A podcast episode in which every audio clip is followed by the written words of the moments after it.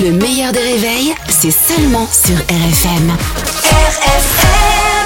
À 80 avec Pascal Atenza sur RFM. Bonjour à tous et bien évidemment, bonjour Pascal Eh Atenza. bien, bien évidemment, bonjour Albert, bonjour Caroline. Coucou Pascal, alors on a un nouveau Premier Oui. ministre, ça y est, c'est fait, c'est le plus jeune Premier ministre de la 5ème République. Oui, euh, d'abord j'ai une pensée pour le journaliste de BFM TV, euh, Léopold euh, Audebert, je donne son nom, qui est resté trois jours devant l'Élysée à se cailler le cul en attendant que Macron veuille bien nommer un nouveau Premier ministre. Ça y est. Alors qu'on est- savait tous hein, que Oui, ce serait voilà, Attal en il, plus. il- il est rentré, c'est un stalagmite, mais euh, voilà.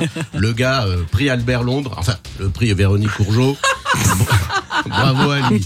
Donc euh, Gabriel Attal va nous occuper pendant un petit moment, ça va nous changer de l'affaire Delon, hein, où toute la famille se déteste, hein, on dirait le jeu des sept familles. Dans la famille Delon, euh, je demande euh, le père, Pioche, enfin pas encore, bientôt.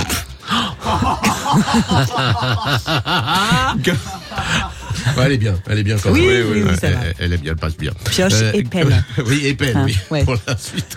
Gabriel Attal, 34 ans, il quitte l'éducation nationale où il n'a pas fait grand-chose. Hein, C'était son stage d'observation de troisième. Hein, il était tellement jeune qu'à l'éducation nationale, il y avait des élèves qui avaient plus de moustaches que lui. Euh, avant lui, c'était Laurent Fabius qui a été le plus jeune Premier ministre. Il avait 37 ans. Oui, Fabius a été jeune. Je sais, on a du mal avec ça. Fabius, on croyait que quand il est né, il avait déjà 40 ans et il est déjà chauve à la maternité. Alors, c'est un garçon, une fille, félicitations, c'est un vieux. Alors, alors dès qu'il a été nommé Attal, euh, bah, première mission, il est allé dans le Pas-de-Calais pour rencontrer Xavier Bertrand. Donc il a déclenché son premier 49-3 pour pas y aller, hein, évidemment. Faisons euh, ce matin le portrait de ce jeune ambitieux Oui, alors très vite, on en a parlé ce matin, les journalistes ont parlé de sa sexualité. Pourquoi? Hein, Parce que c'est plus facile à imaginer que la vie sexuelle de Jean Castex. hein. Personne n'a envie de, de voir ça. Alors oui, c'est vrai, c'est courageux. Il a fait son coming out euh, très vite. Il a dit oui, euh, je suis de droite. Voilà, il, fallait, il fallait le dire.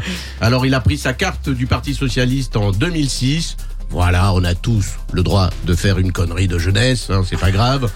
Ensuite, il a participé à la campagne présidentielle de Ségolène Royal. Bon, on a tous le droit de faire deux euh, conneries de jeunesse, c'est pas très très grave. Euh, chez les socialistes, ensuite, il a fait partie de la mouvance de Dominique Strauss-Kahn. Bon, Bon. on a tous le droit à faire trois conneries de jeunesse.